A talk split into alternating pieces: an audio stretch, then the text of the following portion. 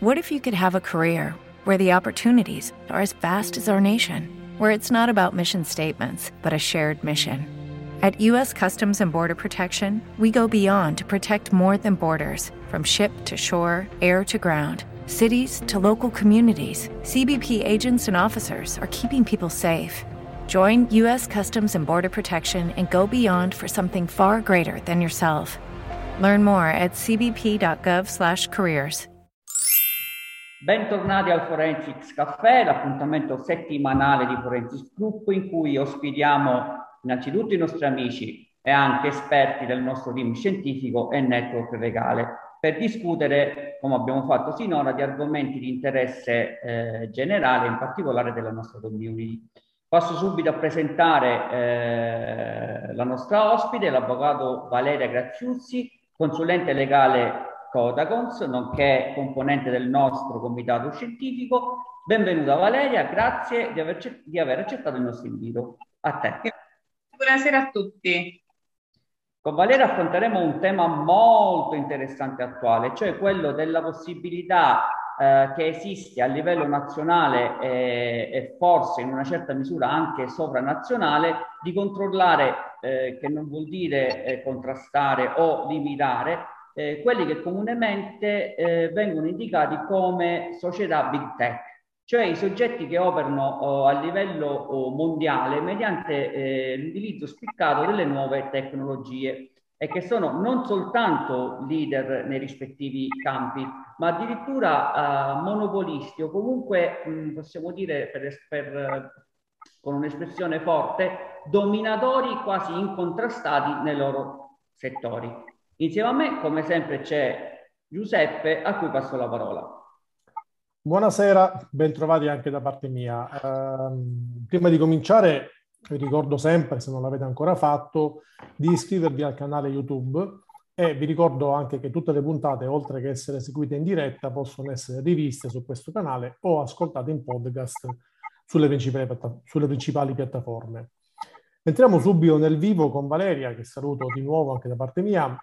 Eh, Domenico, dunque, ha introdotto il tema delle big tech. Eh, io provo a fare, dare una definizione e poi passo la parola a Valeria.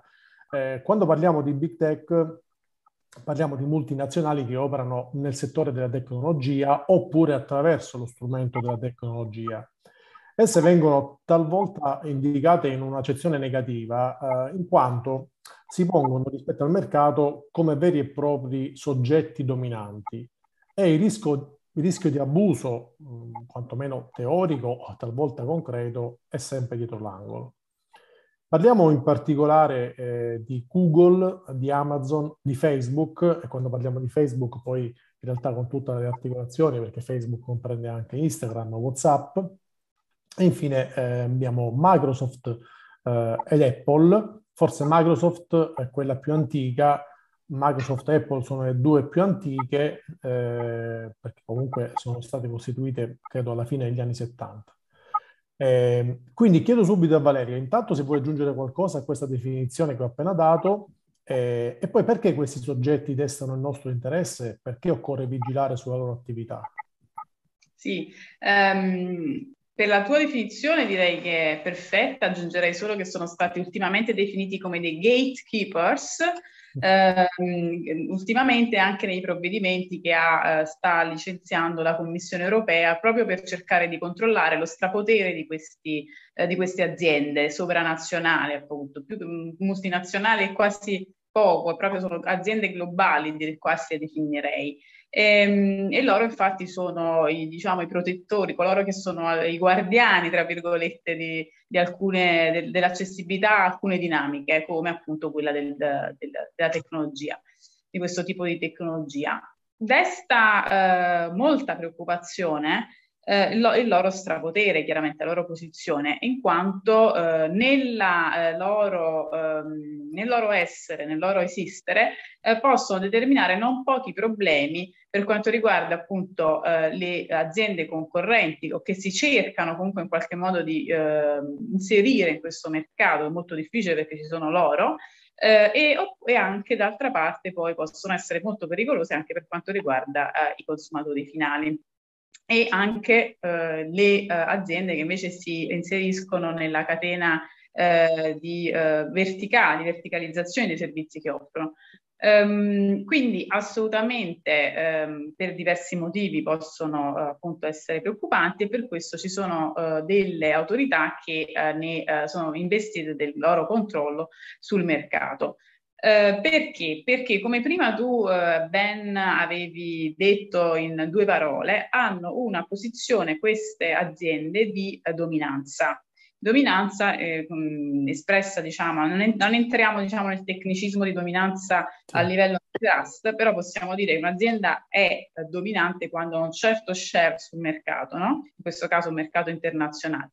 E ehm, nel, caso, nel caso di queste aziende hanno tutte una dominanza nei loro settori e ehm, che cosa c'è da dire? Che la dominanza in sé per sé, come giustamente avevi pure tu eh, abbozzato su questa cosa, diciamo accennato su questa cosa, eh, è, non è un, una qualcosa di vietato chiaramente, se no andremo a vietare poi quella che è la crescita economica che assolutamente non, non stiamo qui a dire. Um, la posizione di dominanza è assolutamente lecita, legale, ma ciò che è vietato ovviamente è l'abuso di questa posizione di dominanza. Quindi queste ehm, aziende così grandi, eh, proprio, per la, loro, ehm, e proprio per, loro, per la loro grandezza di fatturato e eh, quello che ci siamo detti, potenza anche di eh, detenzione di, di, diversi dati, ehm, possono mh, mm, con, con, molto poco ries- riescono a diventare, ad assumere un, atteggiamento di abusivo sul mercato, quindi di abuso di posizione dominante. Quindi ciò che fanno quando si muovono nel mercato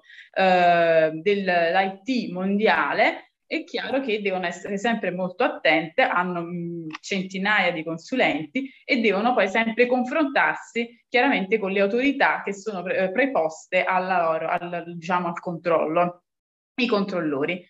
Abbiamo a questo proposito, per quanto riguarda eh, il continente europeo, la Commissione europea, e eh, che eh, diciamo è eh, detta, detta le linee fondamentali su, eh, sul tema della concorrenza per quanto riguarda gli Stati membri.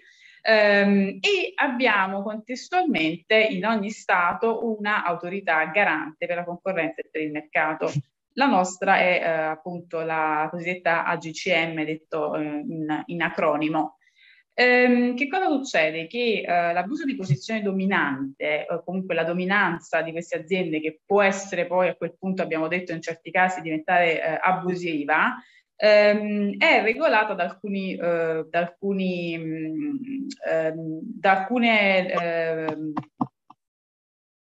norme, non volevo dire alcuni articoli, eh, sia della legge italiana sia della legge della TFUE eh, del trattamento sulla, sulla funzione, del funzionamento della comunità europea e eh, in particolare si propongono di arginare questo strapotere. Eh, lo strapotere appunto del, um, del, che può appunto confluire in questo che abbiamo detto essere un abuso, che si può concretare nella volontà di non vendere determinati prodotti ai concorrenti, quindi il cosiddetto refuse to supply, cioè il rifiuto di uh, approvvigionamento ai uh, concorrenti, oppure cer- il keeping out of the market, cioè tenere il concorrente fuori dal mercato quindi sono tutte figure di abuso che, eh, ehm, che eh, verso le quali eh, sia la Commissione europea sia l'antitrust italiano possono eh, controllare, possono emanare dei provvedimenti affinché questa situazione di eh, abuso possa essere in qualche modo frenata e arginata e rimettere diciamo, la, la, l'azienda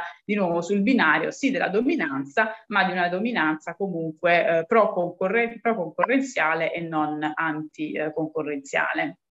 E ehm, che cosa succede ehm, per quanto riguarda eh, l'operare di queste, di queste, aziende? Come funziona la, la questione? Eh, solitamente appunto eh, se eh, si ravvede, se si ravvede un atteggiamento abusivo di queste, una condotta abusiva più di un atteggiamento di queste aziende, chiaramente vengono segnalate spesso oppure anche ex ufficio e le autorità possono ehm, aprire un'istruttoria nei confronti di queste aziende e portarla avanti, chiaramente eh, come un um, regolare procedimento amministrativo che ha comunque delle sue caratteristiche particolari per quanto riguarda quello antitrust e poi all'esito del procedimento istruttorio eh, si decide se eh, sanzionarle oppure no o eh, se ehm, a volte le aziende per evitare la, la, la, sanzione possono assumere degli impegni vincolanti con le autorità in modo tale da evitare quello che eh, è diciamo il caso più eh, grave della sanzione.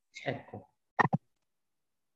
Una parentesi pratica, uh, sì, prima Giuseppe che ha aperto la strada e poi tu uh, avete introdotto uh, cioè la definizione di strapotere sia uh, finanziario ma soprattutto tecnologico. Tu hai parlato di, eh, dei procedimenti che vengono instaurati attraverso la segnalazione ai vari organismi eh, di controllo, ma praticamente eh, siamo, o meglio, questi organismi sono in grado di contrastare praticamente questo strapotere finanziario e tecnologico? O al solito scivoliamo via nelle procedure e loro continuano o con questo strapotere? Domanda? Sì, eh, grazie per la domanda che è molto, eh, alla quale di, non è, è, difficile rispondere in che senso? Difficile no, rispondere... mi rispondi, mi dici no. no, no, in che senso? Nel senso che non si riesce, secondo me, a stare troppo dietro, perché ovviamente sono così eh, forti dal punto di vista sia della grandezza economica, ma anche dalla eh, capacità di aggiornarsi tecnologicamente, che chiaramente un'autorità durante il procedimento, mentre porta a termine il procedimento istruttorio, seppure sia abbastanza veloce, comunque nel frattempo può succedere che, mh, mm, che, che eh, cambi, a, a loro stesse si auto, si auto ehm, regolamentano regolamentano e aggiustano il tiro di questo ciò che stanno facendo, capito?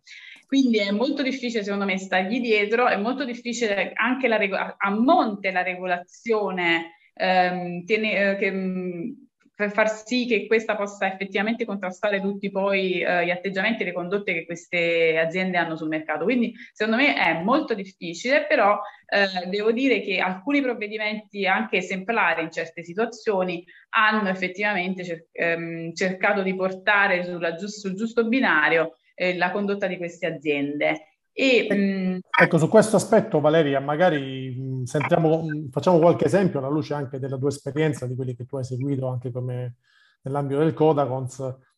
Passiamo in rassegna se hai qualche, qualche, qualche caso concreto che forse ci fa comprendere come, in che settore l'antitrust in questo caso è intervenuta e con quali conseguenze. Assolutamente. Um, come associazione di, di, consumatori per la quale appunto collaboro da oltre dieci anni, um, diciamo che ho seguito diverse uh, istruttorie e diversi casi, uh, sia nel, nella fase istruttoria, quindi uh, dinanzi alla GCM e all'antitrust italiana, sia nella fase giudiziale al TAR e anche al Consiglio di Stato in alcuni casi, anche in Corte di Giustizia in altri. E, ehm, che cosa, ehm, cosa, ho selezionato delle, dei provvedimenti diciamo più significativi ma anche semplici da, da, comprendere per, il, per, per, per, diciamo, per chi può, magari ci sta ascoltando per capire che cosa è successo. Faccio l'esempio della sanzione di oltre 100 milioni di euro che Google ha avuto no, di recente, abbastanza recentemente, per abuso di posizione dominante. In che, in che, in che cosa? Perché aveva fatto Google? Google aveva, eh, ha la possibilità eh, di, eh, di, controllare l'accesso degli, degli, sviluppatori delle app, degli utenti, le app che gli utenti utilizzano. Quindi può decidere effettivamente se un'app, se come un'app possa essere utilizzata su un determinato telefono quindi Android eh, ed Apple in questo caso che sono due più, eh, i due sistemi più eh, utilizzati. E che cosa faceva eh, Google? Non ha consentito, secondo la, la, l'antitrust italiana, l'interopera- l'interoperabilità della, dell'app Juice Pass con Android. E quindi che cosa succedeva?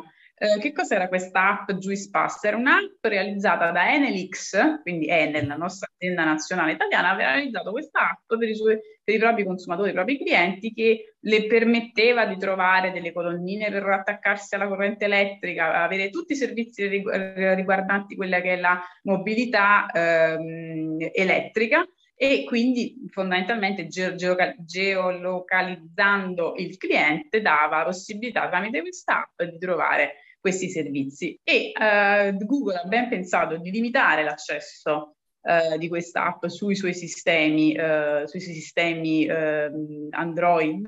E quindi che cosa è successo? Che questa esclusione che ha fatto NLX, eh, scusa, che ha fatto Google nei confronti di, dell'app sviluppata da NLX è, si è concretata in un abuso di posizione dominante, come dicevo io prima, quella dell'esclusione mm. della, della persona, del concorrente dal mercato. In questo caso dava fastidio in qualche modo a Google che NLX avesse una sua app di, simile a Google Maps, la famosissima Google Maps.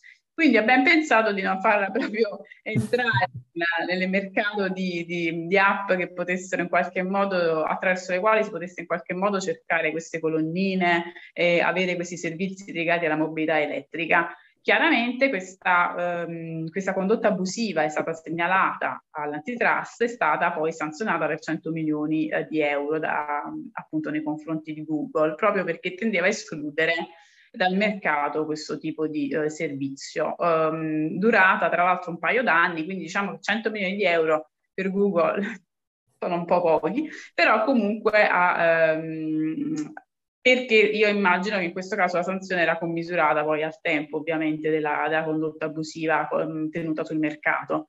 Quindi questo è una, un esempio abbastanza pratico di quello che, che fa l'antitrust in una, in una, di queste occasioni, diciamo, eh, tipiche. Altra, eh, altra invece sanzione abbastanza importante si è avuta nei confronti di Apple per pratiche commerciali ingannevoli e aggressive, 10 milioni di euro. Qua che cosa era successo? Che Apple sappiamo diffondere sul mercato numerosissimi iPhone sempre più aggiornati, sempre più nuovi e tecnologici. Eh, questi iPhone erano stati venduti con eh, dei, una pubblicità particolare, infatti qua si parla, non si parla di abuso, ma si parla di pratica commerciale scorretta nei confronti dei consumatori. Quindi parliamo di un altro tipo, diciamo, di un, un'altra competenza sempre dell'antitrust. Esatto, ehm, che appunto riguarda la, la, sanzione delle pratiche commerciali scorrette, sempre ehm, ad opera di questi soggetti. E che cosa era accaduto qua? Mm, queste, mh, questi telefonini erano stati pubblicizzati come resistenti all'acqua eh, in profondità da, tra 1 e 4 metri per 30 minuti addirittura. E, quindi no, dei, dei telefoni indistruttibili proprio per andare a mare, insomma, ecco, dalla barca, tu li vai a recuperare a 4 metri in 30 minuti e il tuo telefono dovrebbe essere salvo, secondo questa pubblicità di Apple. No. però in realtà non era proprio così, tant'è che infatti che cosa è successo? Che andando a verificare eh, è emerso da segnalazioni consumatori che appunto non, non riscontravano poi nella realtà queste proprietà, eh, che cosa è successo? Che ehm, in realtà eh, queste caratteristiche, che, eh, questi vanti erano, erano di, mh, di, questi telefonini, ma soltanto in condizioni di laboratorio, cioè erano riusciti a resistere, ad avere questa resistenza di oltre 30 minuti a 4 metri di profondità, ma con acqua statica e pura, cioè chiaramente Uh, voglio dire, condizioni praticamente una condizione praticamente irrealizzabile praticamente sì, Esattamente. Inoltre, cosa succedeva? Che la pratica scorretta diventava poi ancora più aggressiva eh, nel momento in cui Apple non eh, prestava la garanzia per i danni provocati da liquidi. Quindi, cioè, voglio dire, tu prima mi vendi una cosa dicendo che può andare da 4 metri, poi dopo non copri la garanzia per danni liquidi da liquidi in generale, generica, quindi le due, le due mh, condotte, le due pratiche abbinate eh, hanno comportato con questa sanzione eh, abbastanza pesante per Apple per pratica commerciale eh, scorretta. E, mm, e questo diciamo, è una, è anche questo è un provvedimento abbastanza recente del 30 novembre 2020 che eh, ci permette di capire qual è l'azione pratica poi della, dell'antitrust sul mercato eh, italiano. Judy was boring. Hello. Then Judy discovered chumbacasino.com. It's my little escape. Now Judy's the life of the party. Oh, baby, Mama's bringing home the bacon. Whoa. Take it easy, Judy. The Chumba life is for everybody. So go to ChumbaCasino.com and play over 100 casino style games. Join today and play for free for your chance to redeem some serious prizes. chumba ChumbaCasino.com. No purchase necessary. Void where prohibited by law. 18 plus terms and conditions apply. See website for details. With the Lucky Land slots, you can get lucky just about anywhere. This is your captain speaking. Uh, we've got clear runway and the weather's fine, but we're just going to circle up here a while and uh, get lucky. No, no, nothing like that. It's just these cash prizes add up quick. So I suggest you sit back, keep your tray table upright, and start getting lucky. Play for free at LuckyLandSlots.com. Are you feeling lucky? No purchase necessary. Void where prohibited by law. 18 plus terms and conditions apply. See website for details. Ancora abbiamo delle, anche sempre per, eh, nei confronti di Google, Apple e Dropbox, per i cosiddetti servizi di cloud computing. Mm. Che, sono, che, succede qua? Uh, qua abbiamo sia pratica scorretta che clausola vessatoria, perché l'antitrust può addirittura anche um, chiedere l'eliminazione o comunque la modifica di alcune clausole che sono, deter- che sono considerate vessatorie nei confronti dell'utenza. In questo caso che cosa era successo? Che alcuni questi, questi, servizi di cloud computing che sappiamo essere dei contenitori, dei raccoglitori di informazioni degli utenti nel, sul web, diciamo, sul, in questo spazio un po' così indefinito, ehm, hanno avuto ehm, cosiddetto cloud storage hanno avuto il, ehm, il demerito però di non avvisare eh, gli utenti del fatto che si, eh, o comunque di non far esprimere un consenso pieno e eh, consapevole da parte dei, degli utenti in merito al, all'utilizzo a fini commerciali delle informazioni che li riguardavano nel momento della raccolta di questi dati e di questo storage che veniva fatto online. E quindi questo eh, chiaramente eh, è stato ovviamente mh, considerato dall'antitrust anche questo come una pratica scorretta, una pratica scorretta che è stata abbinata anche al rilievo di alcune clausole vessatorie di contratti di questi, di questi servizi, in particolare Dropbox, che non disciplinava in maniera corretta il diritto di ripensamento e non prevedeva dei meccanismi extragiudiziali di risoluzione delle controversie per i clienti. Quindi l'abbinamento tra la pratica scorretta e la clausola vessatoria eh, all'interno di, eh, di, queste, di, questo tipo di condotta ha poi determinato anche qui eh, l'intervento dell'antitrust proprio per arginare queste, mh, queste, pratiche nei confronti dei, dei, consumatori finali e questa anche è molto recente perché è del 7 settembre 2020.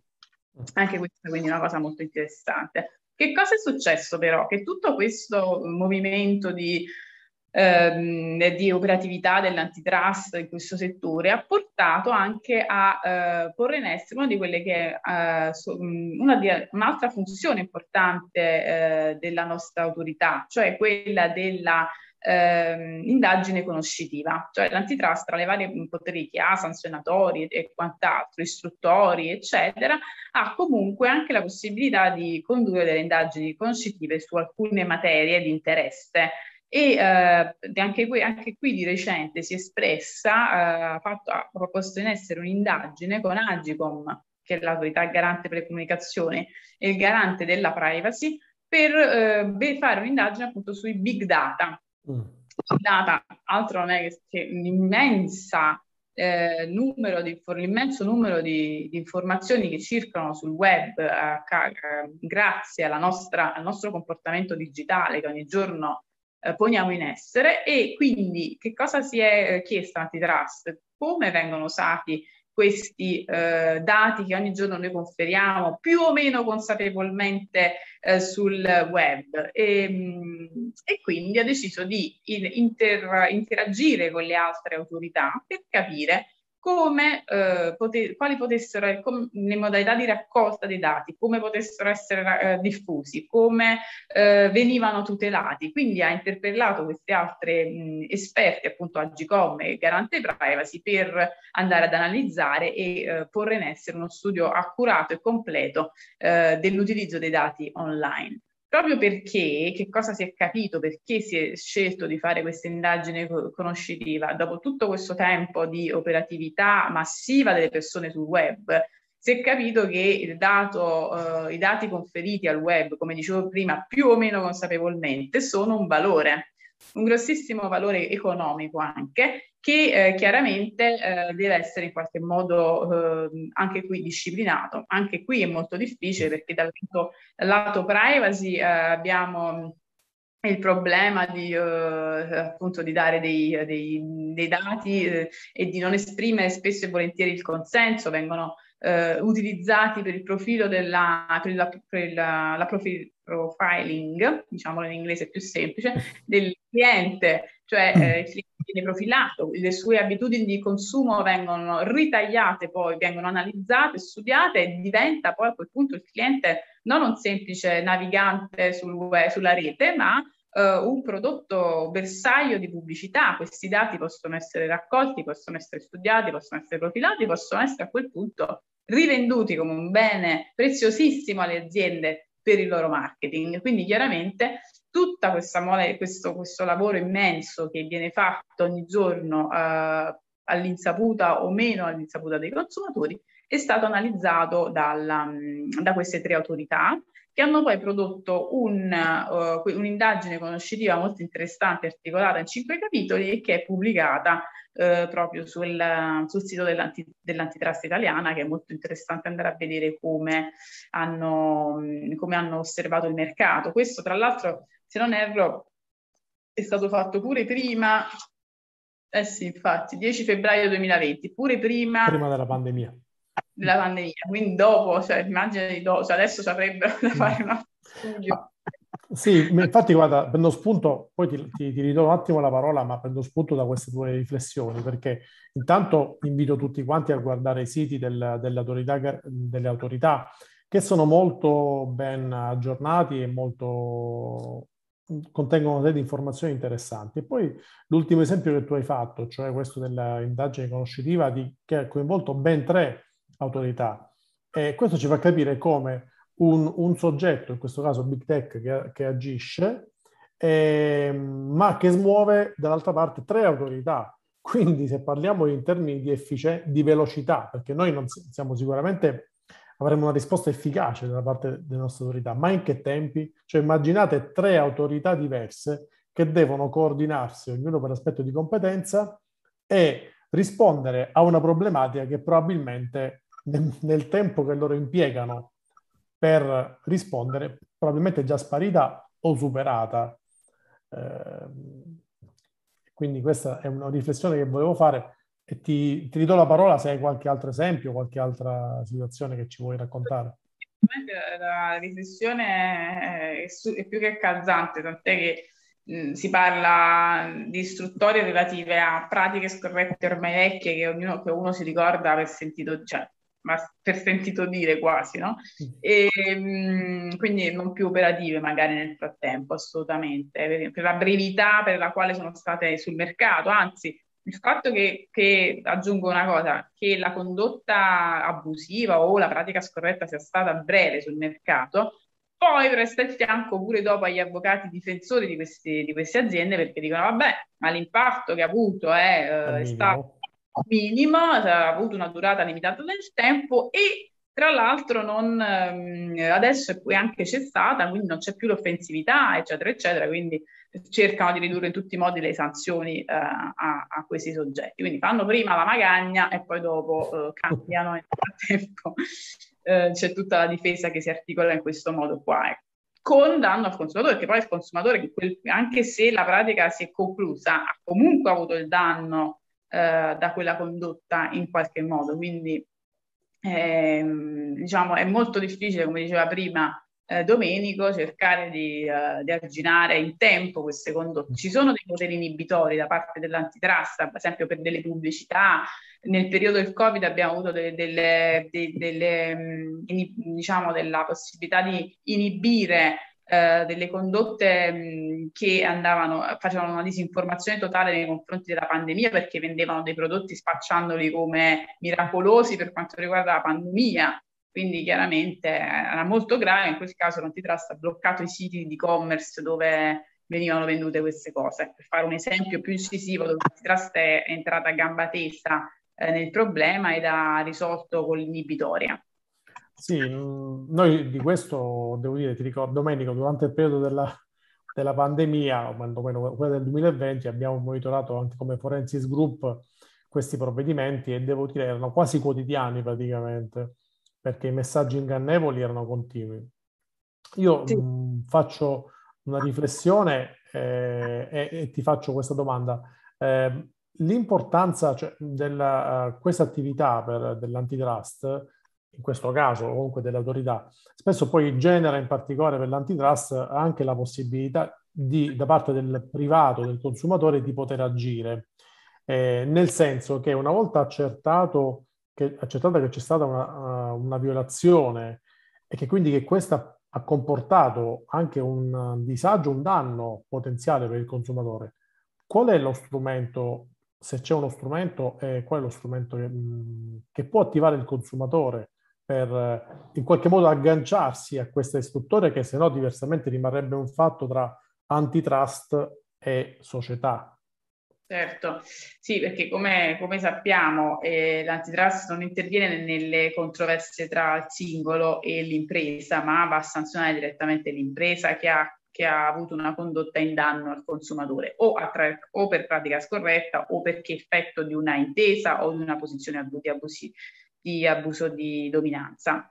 Quindi che cosa succede? Che eh, il consumatore invece che può fare? Può fare tesoro di quella che è eh, il provvedimento antitrust definitivo che può costituire prova privilegiata nel, proced- nel procedimento civile, eventuale successivo procedimento civile. Cioè se Uh, la, la, condotta antitrust è stata uh, in qualche modo accertata quale uh, violazione di determinate norme, per dire, eh, questa condotta viene, eh, viene, utilizzata una volta che divenuto il provvedimento definitivo dell'antitrust, può essere utilizzato successivamente il processo civile come prova privilegiata in favore del consumatore. Però, e qua c'è un però grande quanto una casa, eh, prima che questa benedettissima sanzione antitrust mm. diviene definitiva, passano eh, 150 anni per dire, per essere, per essere mm, come dire, mm, eh, eufemisti, per parlare in termini eufemistici, perché? Eh, faccio un esempio molto, molto, molto, molto veloce perché mm. la questione è molto complicata, però eh, anni fa, nel 2014, l'antitrust mh, fece, sanzionò uno dei cartelli più grandi, eh, delle intese più grandi della storia, cioè quella tra Roche e Novartis, due farmaci, relativamente a due farmaci per eh, la maculopatia. Mm. Quindi cosa è accaduto? Che l'antitrust fece la sua bella sanzione di 180 milioni di euro, 90 e 90, 90 a Roche, 90 a Novartis. Ad oggi, ad oggi... Sette questi... anni. Scusa? Dopo sette anni, io aggiungo io.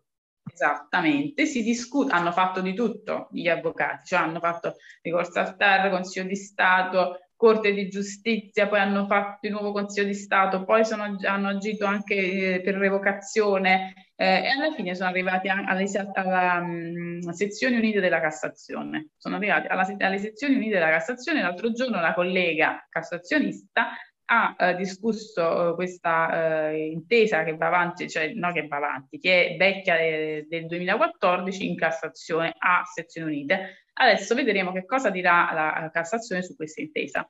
Se quindi la definitività del provvedimento eh, della, relativo a, al cartello eh, accertato l'antitrust nel lontano 2014 eh, verrà ehm, verrà resa solo adesso, cioè solo appena la, la, la, Cassazione si pronuncia. Quindi che cosa significa questo? Che il povero ehm, danneggiato dall'intesa, che in questo caso c'è, perché ti spiego brevemente, ehm, il farmaco che veniva spinto dall'azienda, che veniva spinto dalle due aziende sul mercato a essere comprato, costava 900 euro che era Lucentis, invece di 80 quell'altro di Avast prodotto dall'altra azienda. Quindi si erano messi d'accordo per spingere sul mercato quello da 900 per la maculopatia piuttosto che Avast costava solo 80 euro.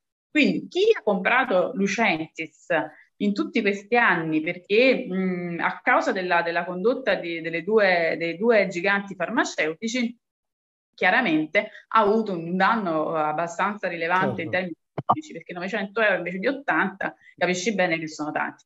Quindi eh, lo sapremo a breve e eventualmente azioni di follow up, cioè successive a questa, a questa pronuncia, speriamo positiva, della, della sezione della Cassazione, darà eh, finalmente lo spazio per eh, i consumatori a eventuali azioni eh, risarcitorie. Quindi ad oggi io nella mia esperienza non ho ancora fatto nessuna azione eh, successiva sanzione antitrust definitiva. Però questa è la mia esperienza, chiaramente magari ce ne sono altre, altri colleghi che hanno invece vissuto più eh, precocemente questa situazione di, di poter portare dinanzi al giudice civile il precedente antitrust. Non è il caso mio, per Bene. il momento. Allora, siamo diciamo, giunti alla fine di questo appuntamento molto interessante. Grazie Valeria, inizio a ringraziarti io, oh, sei stata molto esaustiva e molto completa nella tua esposizione. Questo è probabilmente l'ultimo appuntamento oh, di questa stagione, come si dice in questi casi, prima della pausa estiva.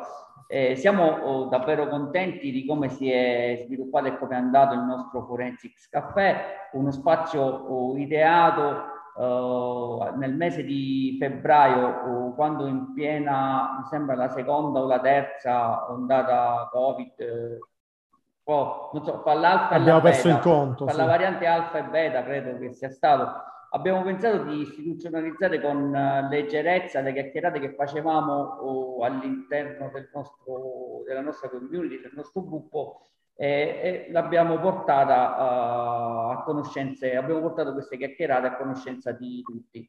E il primo mi sembra che è stato l'8 marzo, la festa della donna, eh, ci siamo incontrati tutte le settimane con i nostri esperti e mi permetto di dire eh, amici di, di, un certo spessore.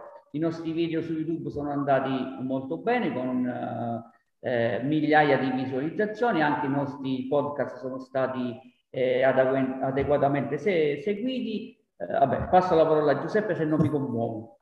No, vabbè, niente, io intanto rinnovo i ringraziamenti a Valeria perché, perché, abbiamo trattato un tema, anche qui ovviamente noi abbiamo mezz'ora più o meno, poi 35 minuti il nostro appuntamento. Si potrebbe parlare moltissimo e magari lo faremo, lo faremo con qualche attività magari formativa sul procedimento antitrust Uh, in, più si potrebbe aprire anche un, un, discorso di carattere sociale perché pensate per esempio che delle big tech, uh, in particolare Facebook e Twitter, hanno chiuso, si sono permessi di chiudere il profilo rispettivo Facebook e Twitter di un presidente degli Stati Uniti, credo che sì. fosse ancora in carica quando è stato... Sì, quando l'hanno chiuso sì quando è successo il fattaccio. Quindi voglio dire, se, o forse era, sì, era in carica, ma in era, carica era... aveva, diciamo, come dire, era nella fase di transizione. Ecco, immaginate se eh, l'uomo forse più potente del mondo è stato vittima eh, di, questa, mh, di, questa, situazione